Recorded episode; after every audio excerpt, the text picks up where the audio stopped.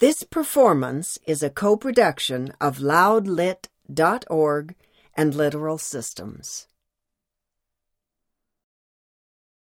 The Adventures of Huckleberry Finn by Mark Twain. Performed by Mark Devine. Chapter 17 In about a minute, somebody spoke out of a window without putting his head out and says, Be done, boys. Who's there? I says, It's me. Who's me? George Jackson, sir. What do you want? Oh, I don't want nothing, sir. I only want to go along by, but the dogs won't let me. What are you prowling around here this time of night for, eh? I weren't prowling around, sir. I fell overboard off the steamboat. Oh, you did, did you? Strike a light there, somebody. What did you say your name was? George Jackson, sir. I'm only a boy. Look here, if you're telling the truth, you needn't be afraid. Nobody'll hurt you. But don't try to budge. Stand right where you are. Rouse out Bob and Tom, some of you, and fetch the guns. George Jackson, is there anybody with you? No, sir, nobody. I heard the people stirring around in the house now and see a light. The man sung out, Snatch that light away, Betsy, you old fool. Ain't you got any sense? Put it on the floor behind the front door. Bob, if you and Tom are ready, take your places. All ready. Now, George Jackson. Do you know the Shepherdsons? No, sir, I never heard of them. Well, that may be so, and it mayn't. Now, all ready? Step forward, George Jackson. And mind, don't you hurry. Come mighty slow. If there's anybody with you, let him keep back if he shows himself, he'll be shot. Come along now, come slow. Push the door open yourself, just enough to squeeze in, do you hear? I didn't hurry. I couldn't if I'd have wanted to. I took one slow step at a time, and there weren't a sound, only I thought I could hear my heart.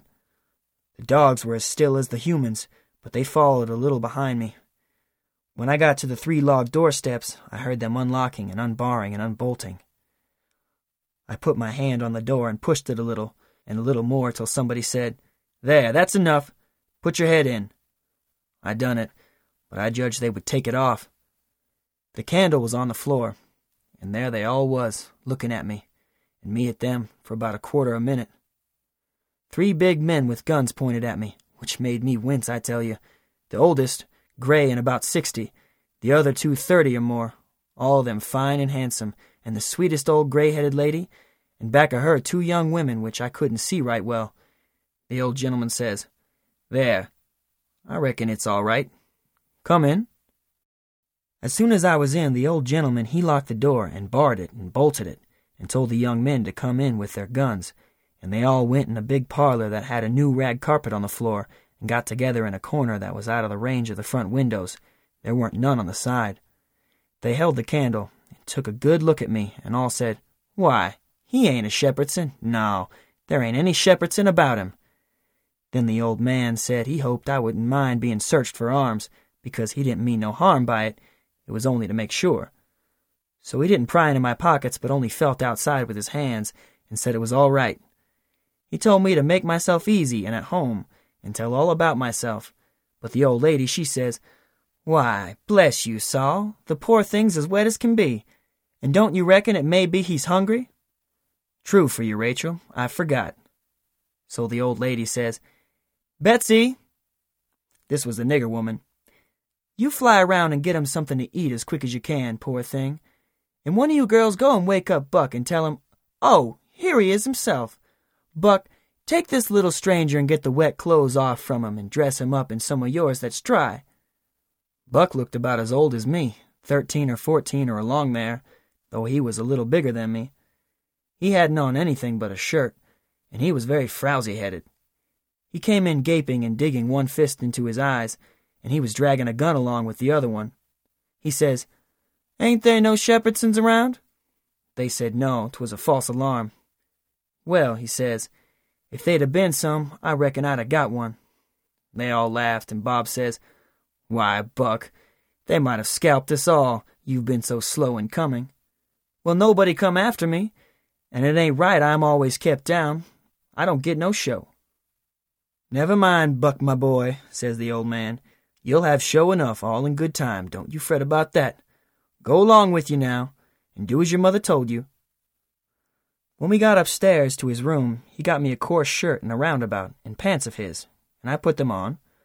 While I was at it, he asked me what my name was, but before I could tell him, he started to tell me about a blue jay and a young rabbit he had catched in the woods day before yesterday. And he asked me where Moses was when the candle went out. I said I didn't know. I hadn't heard about it before, no way. Well, guess, he says. How am I gonna guess, says I, when I never heard tell of it before?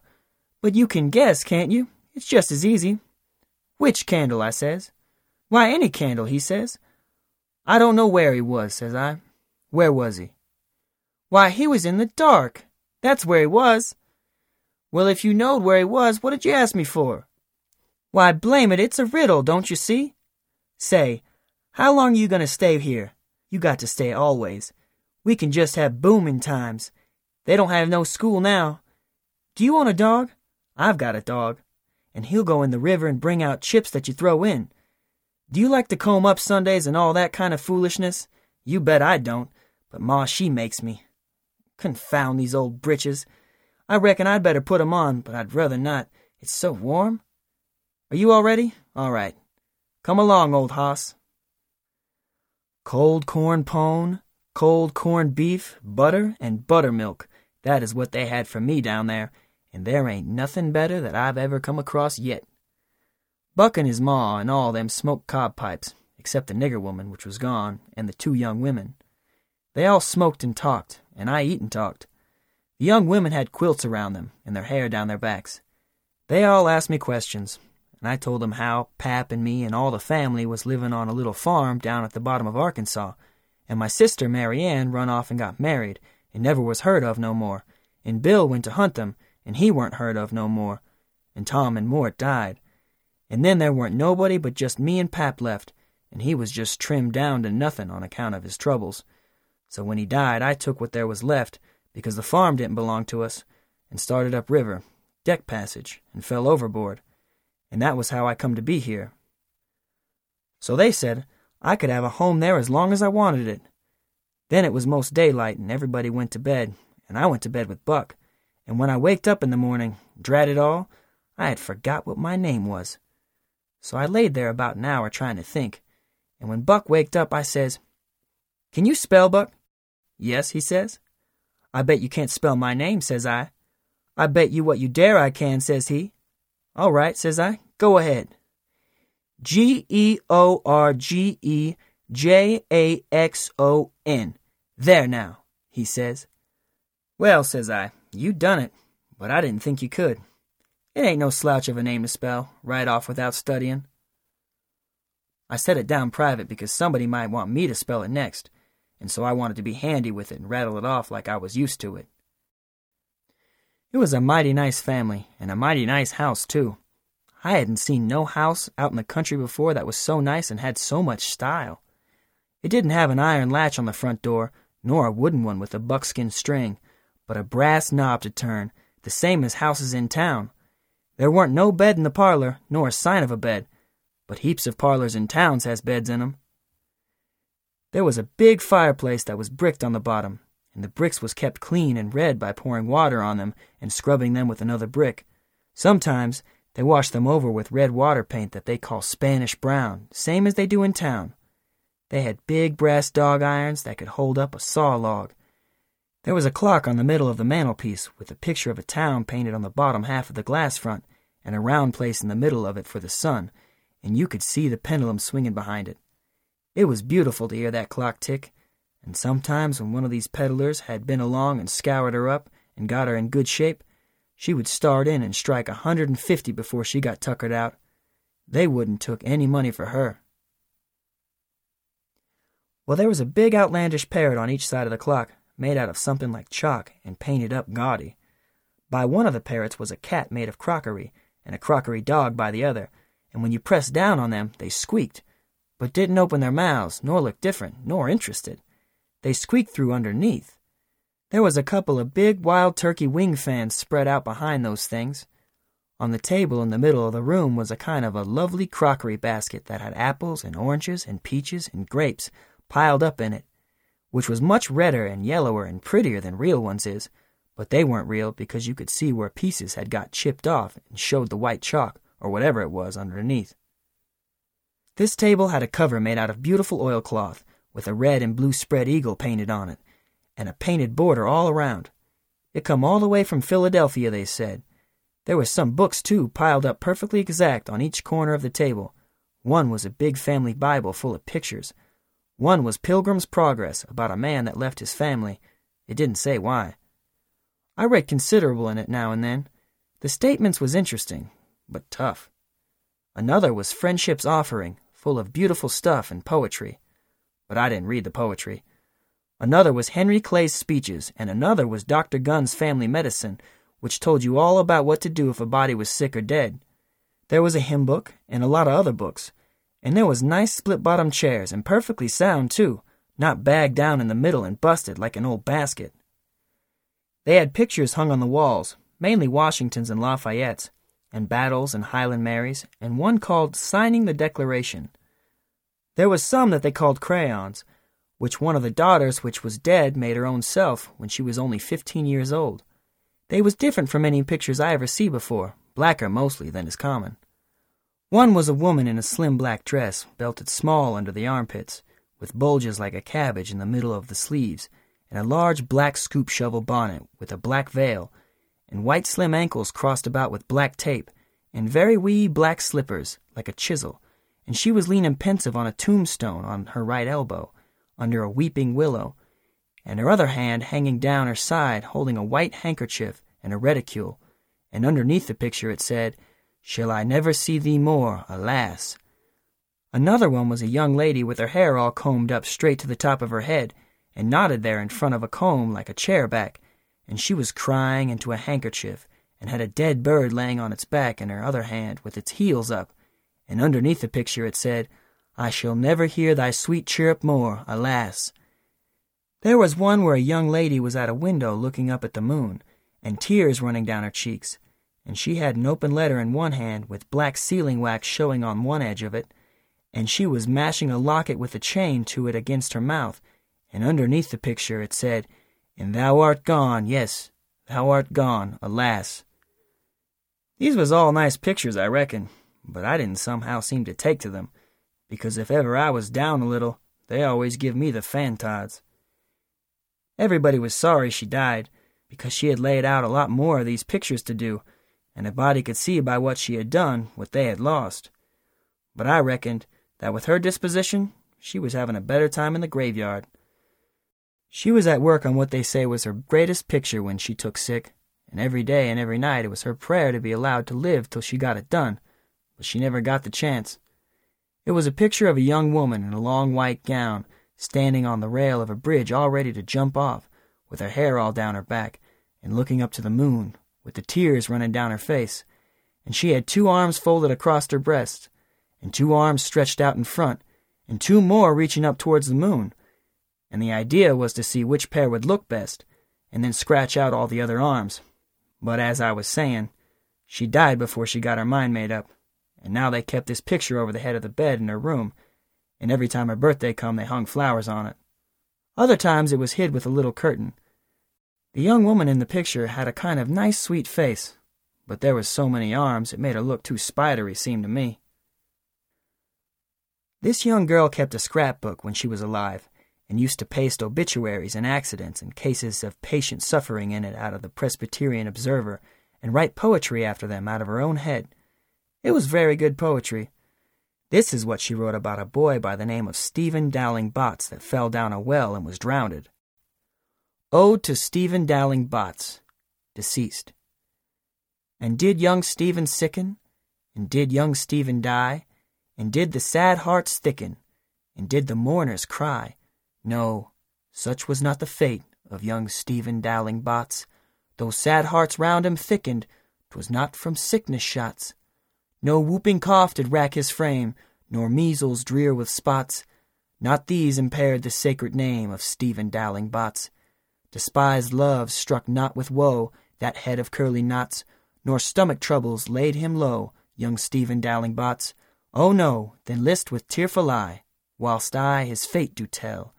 His soul did from this cold world fly by falling down a well. They got him out and emptied him. Alas, it was too late. His spirit was gone for to sport aloft in the realms of the good and great. If Emmeline Grangerford could make poetry like that before she was fourteen, there ain't no telling what she could have done by and by. Buck said she could rattle off poetry like nothing. She didn't ever have to stop to think. He said she would slap down a line, and if she couldn't find anything to rhyme with it, would just scratch it out and slap down another one and go ahead. She weren't particular. She could write about anything you choose to give her to write about, just so it was sadful. Every time a man died, or a woman died, or a child died, she would be on hand with her tribute before he was cold. She called them tributes. The neighbors said it was the doctor first, then Emmeline, then the undertaker. The undertaker never got in ahead of Emmeline but once, and then she hung fire on a rhyme for the dead person's name, which was Whistler. She weren't ever the same after that. She never complained, but she kinder pined away and did not live long. Poor thing. Many's the time I made myself go up to the little room that used to be hers and get out her poor old scrapbook and read in it when her pictures had been aggravating me and I had soured on her a little. I liked all that family, dead ones and all, and weren't going to let anything come between us. Poor Emmeline made poetry about all the dead people when she was alive, and it didn't seem right that there weren't nobody to make some about her now she was gone. So I tried to sweat out a verse or two myself, but I couldn't seem to make it go somehow. They kept Emmeline's room trim and nice, and all the things fixed in it just the way she liked to have them when she was alive, and nobody ever slept there. The old lady took care of the room herself, though there was plenty of niggers, and she sewed there a good deal and read her Bible there mostly. Well, as I was saying about the parlor, there was beautiful curtains on the windows, white with pictures painted on them, of castles with vines all down the walls, and cattle coming down to drink.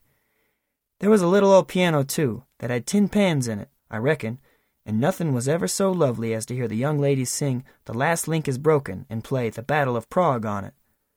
The walls of all the rooms was plastered, and most had carpets on the floors, and the whole house was whitewashed on the outside. It was a double house, and the big open place betwixt them was roofed and floored, and sometimes the table was set there in the middle of the day, and it was a cool, comfortable place. Nothing couldn't be better, and weren't the cooking good, and just bushels of it, too. Chapter 18 Colonel Grangerford was a gentleman, you see. He was a gentleman all over, and so was his family. He was well born, as the saying is, and that's worth as much in a man as it is in a horse, so the widow Douglas said, and nobody ever denied that she was of the first aristocracy in our town, and Pap he always said it too, though he weren't no more quality than a mudcat himself. Colonel Grangerford was very tall and very slim, and had a darkish paley complexion, not a sign of red in it anywheres. He was clean shaved every morning all over his thin face, and he had the thinnest kind of lips, and the thinnest kind of nostrils, and a high nose, and heavy eyebrows, the blackest kind of eyes, sunk so deep back that they seemed like they was looking out of caverns at you, as you may say. His forehead was high, and his hair was gray and straight and hung to his shoulders. His hands was long and thin, and every day of his life he put on a clean shirt and a full suit from head to foot made out of linen so white it hurt your eyes to look at it, and on Sundays he wore a blue tailcoat with brass buttons on it. He carried a mahogany cane with a silver head to it, there weren't no frivolishness about him, not a bit, and he weren't ever loud. He was as kind as he could be. You could feel that, you know, and so you had confidence. Sometimes he smiled, and it was good to see, but when he straightened himself up like a liberty pole and the lightning begun to flicker out from under his eyebrows, you wanted to climb a tree first and find out what the matter was afterwards. He didn't ever have to tell anybody to mind their manners. Everybody was always good mannered where he was. Everybody loved to have him around, too. He was sunshine most always. I mean, he made it seem like good weather. When he turned into a cloud bank, it was awful dark for half a minute, and that was enough. There wouldn't nothing go wrong again for a week. When him and the old lady come down in the morning, all the family got up out of their chairs and give them good day, and didn't sit down again till they had sat down. Then Tom and Bob went to the sideboard where the decanter was, and mixed a glass of bitters and handed it to him, and he held it in his hand and waited till Tom's and Bob's was mixed. And then they bowed and said, Our duty to you, sir and madam. And they bowed the least bit in the world and said, Thank you. And so they drank, all three, and Bob and Tom poured a spoonful of water on the sugar and the mite of the whiskey or apple brandy in the bottom of their tumblers, and give it to me and Buck, and we drank to the old people too. Bob was the oldest, and Tom next, tall, beautiful men with very broad shoulders and brown faces, and long black hair and black eyes. They dressed in white linen from head to foot, like the old gentleman, and wore broad Panama hats. Then there was Miss Charlotte. She was twenty five, and tall and proud and grand, but as good as she could be when she weren't stirred up. But when she was, she had a look that would make you wilt in your tracks, like her father. She was beautiful. So was her sister, Miss Sophia, but it was a different kind. She was gentle and sweet like a dove, and she was only twenty. Each person had their own nigger to wait on them, Buck too. My nigger had a monstrous easy time, because I weren't used to having anybody do anything for me, but Bucks was on the jump most of the time. This was all there was of the family now, but there used to be more. Three sons. They got killed, and Emmeline that died. The old gentleman owned a lot of farms and over a hundred niggers. Sometimes a stack of people would come there, horseback, from ten or fifteen mile around, and stay five or six days, and have such junketings round about and on the river, and dances and picnics in the woods daytimes, and balls at the house nights. These people was mostly kinfolks of the family, the men brought their guns with them. It was a handsome lot of quality, I tell you. There was another clan of aristocracy around there, five or six families, mostly of the name of Shepherdson. They was as high-toned and well-born and rich and grand as the tribe of Grangerfords. The Shepherdsons and Grangerfords used the same steamboat landing, which was about two mile above our house. So sometimes, when I went up there with a lot of our folks, I used to see a lot of the Shepherdsons there on their fine horses. One day, Buck and me was away out in the woods hunting and heard a horse coming. We was crossing the road. Buck says, Quick, jump for the woods. We done it, and then peeped down the woods through the leaves. Pretty soon a splendid young man come galloping down the road, setting his horse easy and looking like a soldier. He had his gun across his pommel. I had seen him before. It was young Harney Shepherdson. I heard Buck's gun go off in my ear, and Harney's hat tumbled off from his head. He grabbed his gun and rode straight to the place where we was hid, but we didn't wait. We started through the woods on a run. The woods weren't thick, so I looked over my shoulder to dodge the bullet, and twice I see Harney cover Buck with his gun, and then he rode away the way he come, to get his hat, I reckon, but I couldn't see. We never stopped running till we got home. The old gentleman's eyes blazed a minute. 'Twas pleasure mainly, I judged. Then his face sort of smoothed down, and he says, kind of gentle, I don't like that shooting from behind a bush. Why didn't you step into the road, my boy? The Shepherdsons don't, father. They always take advantage. Miss Charlotte, she held her head up like a queen while Buck was telling his tale, and her nostrils spread and her eyes snapped. And the two young men looked dark, but never said nothing. Miss Sophia, she turned pale, but the color come back when she found the man weren't hurt. Soon as I could get Buck down by the corn cribs under the trees by ourselves, I says, Did you want to kill him, Buck? Well, I bet I did. What did he do to you? Him? he never done nothing to me. Well, then, what did you want to kill him for? Why, nothing. Only it's on account of the feud. What's a feud? Why, where was you raised? Don't you know what a feud is? Never heard of it before. Tell me about it. Well, says Buck, a feud is this way. A man has a quarrel with another man and kills him. Then that other man's brother kills him.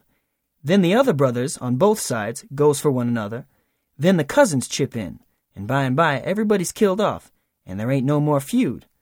But it's kind of slow and takes a long time. Has this one been going on long, Buck? Well, I should reckon. It started thirty year ago, or somewheres along there.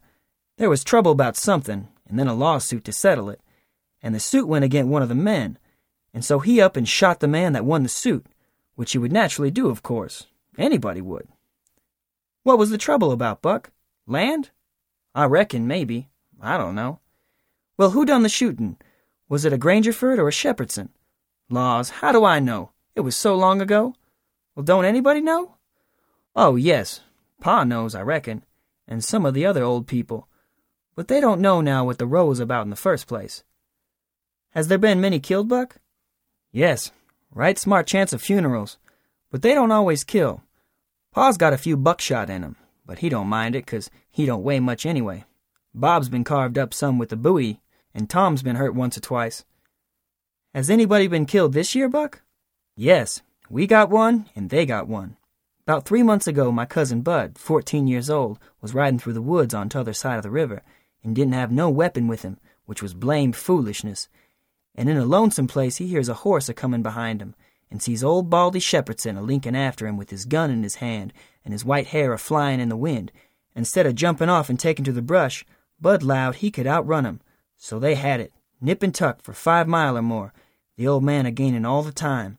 So at last Bud seen it weren't any use, so he stopped and faced round so as to have the bullet holes in front, you know, and the old man he rode up and shot him down.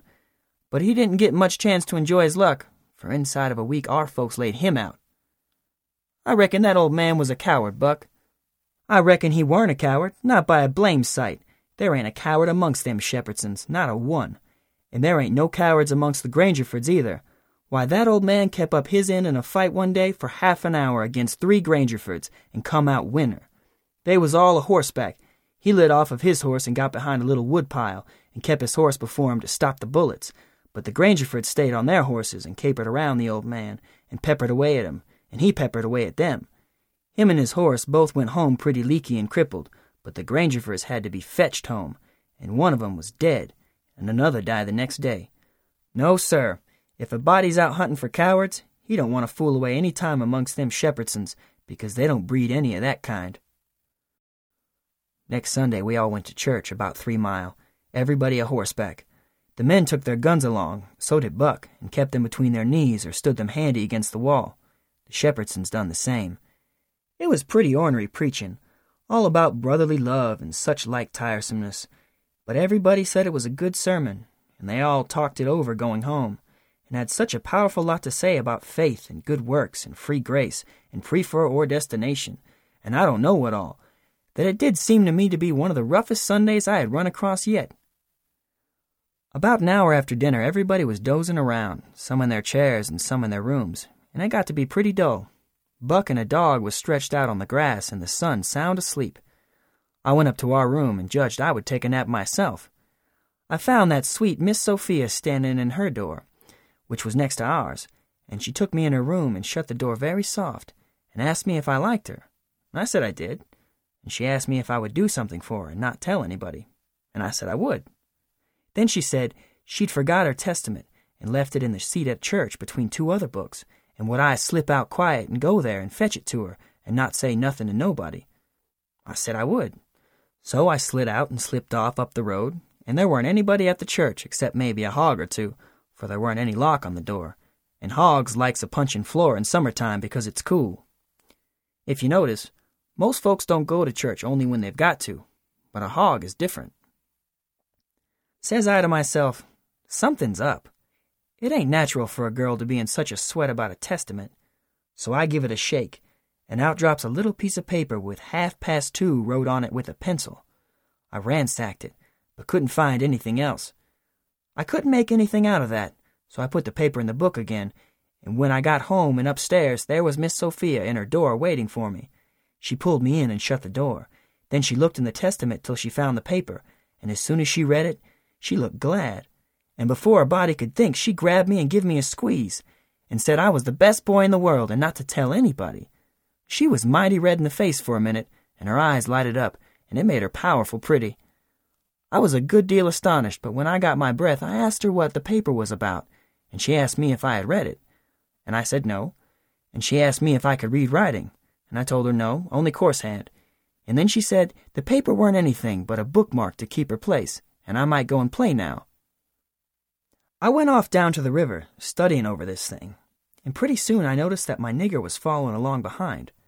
When we was out of sight of the house, he looked back and around a second, and then comes a running and says, Mars George, if you'll come down into the swamp, I'll show you a whole stack of water moccasins. Thinks I, that's mighty curious. He said that yesterday. Well, he oughter know a body don't love water moccasins enough to go around hunting for them. What is he up to anyway? So I says, All right, trot ahead. I followed a half a mile. Then he struck out over the swamp and waded ankle deep as much as another half mile, We come to a little flat piece of land which was dry and very thick with trees and bushes and vines, and he says, You shove off right there just a few steps, Mars George. There's where they is. I seed 'em before. I don't care to see 'em no more. Then he slopped right along and went away, and pretty soon the trees hid him. I poked into the place a ways, and come to a little open patch as big as a bedroom all hung around with vines, and found a man layin' there asleep. And by jings, it was my old Jim. I waked him up, and I reckon it was going to be a grand surprise to him to see me again, but it weren't. He nearly cried, he was so glad, but he weren't surprised. Said he swum along behind me that night, and heard me yell every time, but dasn't answer, because he didn't want nobody to pick him up and take him into slavery again. Says he, I got a little hurt and couldn't swim fast, so I was considerable ways behind you towards the last. When you landed, I reckon I would catch up with you on the land without having to shout at you. But when I see that house, I begin to go slow. I was off too far to hear what they say to you. I was afraid of the dogs. But when it was all quiet again, I know you was in the house, so I struck out for the woods to wait for day. Early in the morning, some of the niggers come along, gwine to the fields, and they took me and showed me this place, where the dogs can't track me on accounts of the water, and they brings me truck to eat every night and tells me how you's a getting along. Why didn't you tell my Jack to fetch me here sooner, Jim? Well, 'tweren't no use to disturb you, Huck, till we could do something. But we's all right now. I've been buying pots and pans and victuals, as I got the chance, and patching up the raft nights when... What raft, Jim? Our old raft. You mean to say our old raft weren't smashed all to flinders? No, she weren't. She was tore up a good deal. One end of her was. But there weren't no great harm done, only our traps was most all lost. If we hadn't dived so deep and swum so fur under water, and the night hadn't been so dark, and we weren't so scared and been such punkin heads as the sayin' is, we'd have seed the raft. But it's just as well we didn't, 'cause now she's all fixed up again, most as good as new, and we's got a new lot of stuff in the place of what is lost. Why, how did you get hold of the raft again, Jim? Did you catch her? How I gwine to catch her and I out in the woods? No. Some of the niggers found her, ketched on a snag along here in the bend, and they hid her in a crick amongst the willows, and they was so much jawing about which on 'em she belonged to most that I come to hear about it pretty soon. So I ups and settles the trouble by telling 'em she don't belong to none of 'em, but to you and me.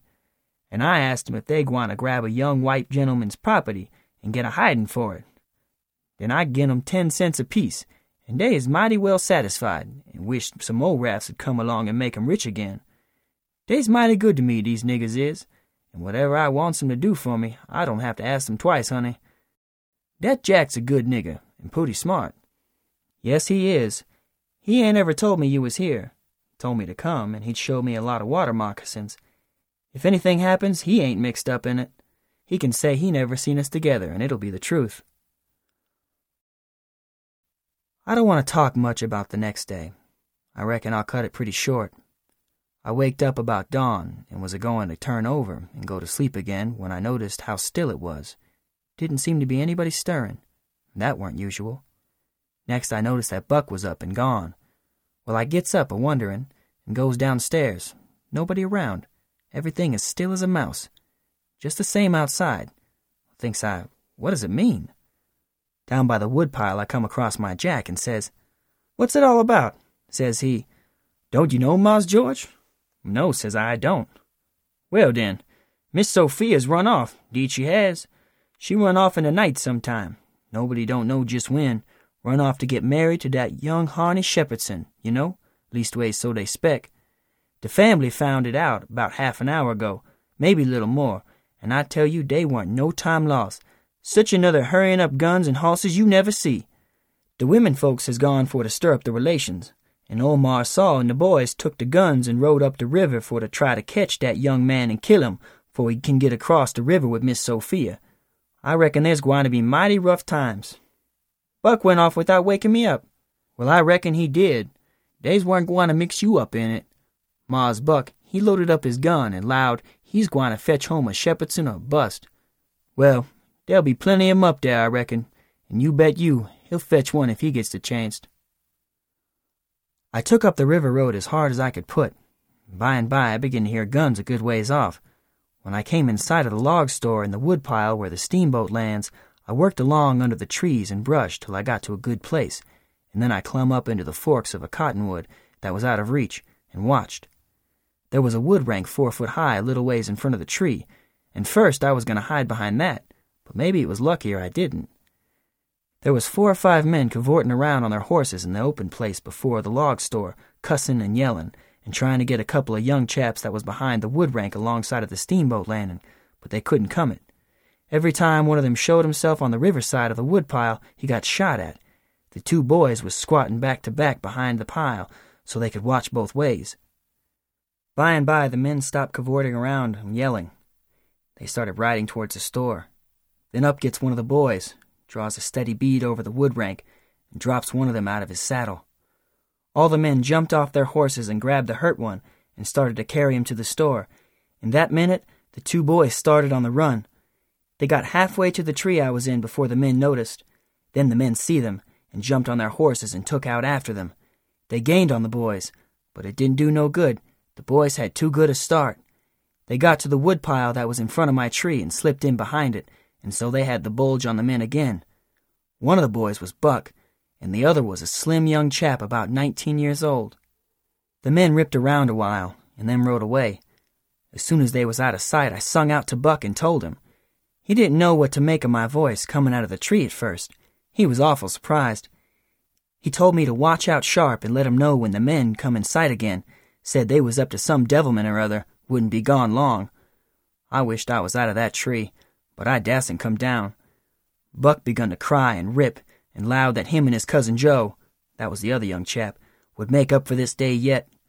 He said his father and his two brothers was killed, and two or three of the enemy. Said the Shepherdsons laid for them in ambush.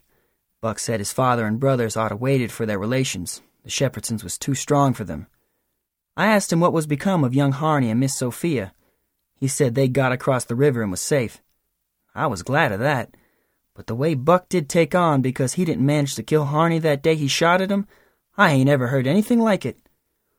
All of a sudden, bang, bang, bang goes three or four guns. The men had slipped around through the woods and come in from behind without their horses. The boys jumped for the river, both of them hurt. And as they swum down the current, the men run along the bank shooting at them and singing out, Kill them! Kill them! Made me so sick I most fell out of the tree. I ain't a going to tell all that happened. It'd make me sick again if I was to do that. I wished I had never come ashore that night to see such things. I ain't ever going to get shut of them. Lots of times I dream about them. I stayed in the tree till it begun to get dark, afraid to come down.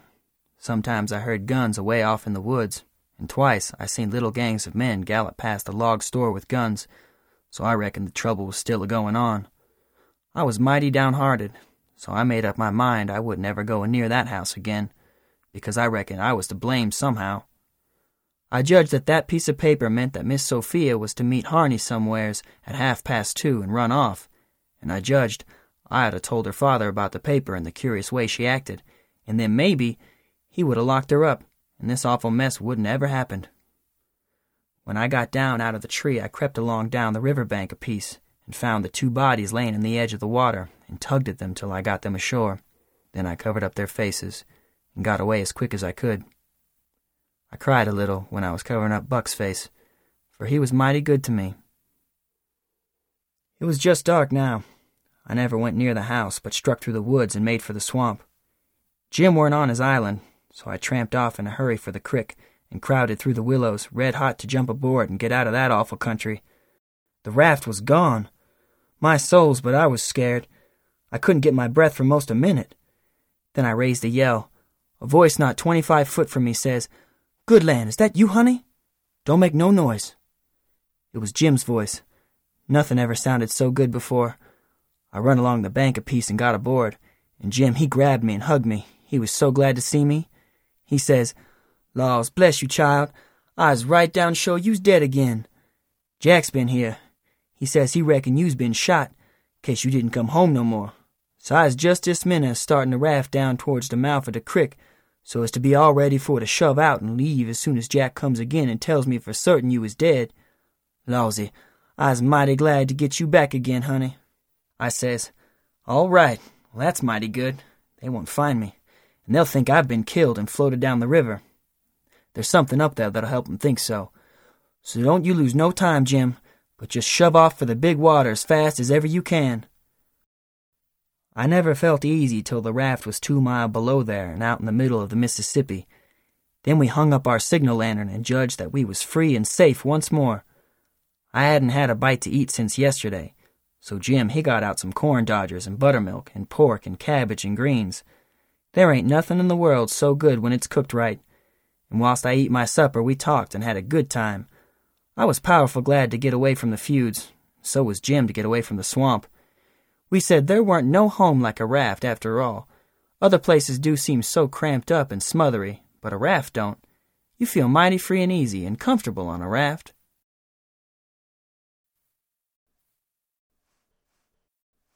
This presentation is dedicated by Gordon W. Draper to all of those who will enjoy this Mark Twain masterpiece.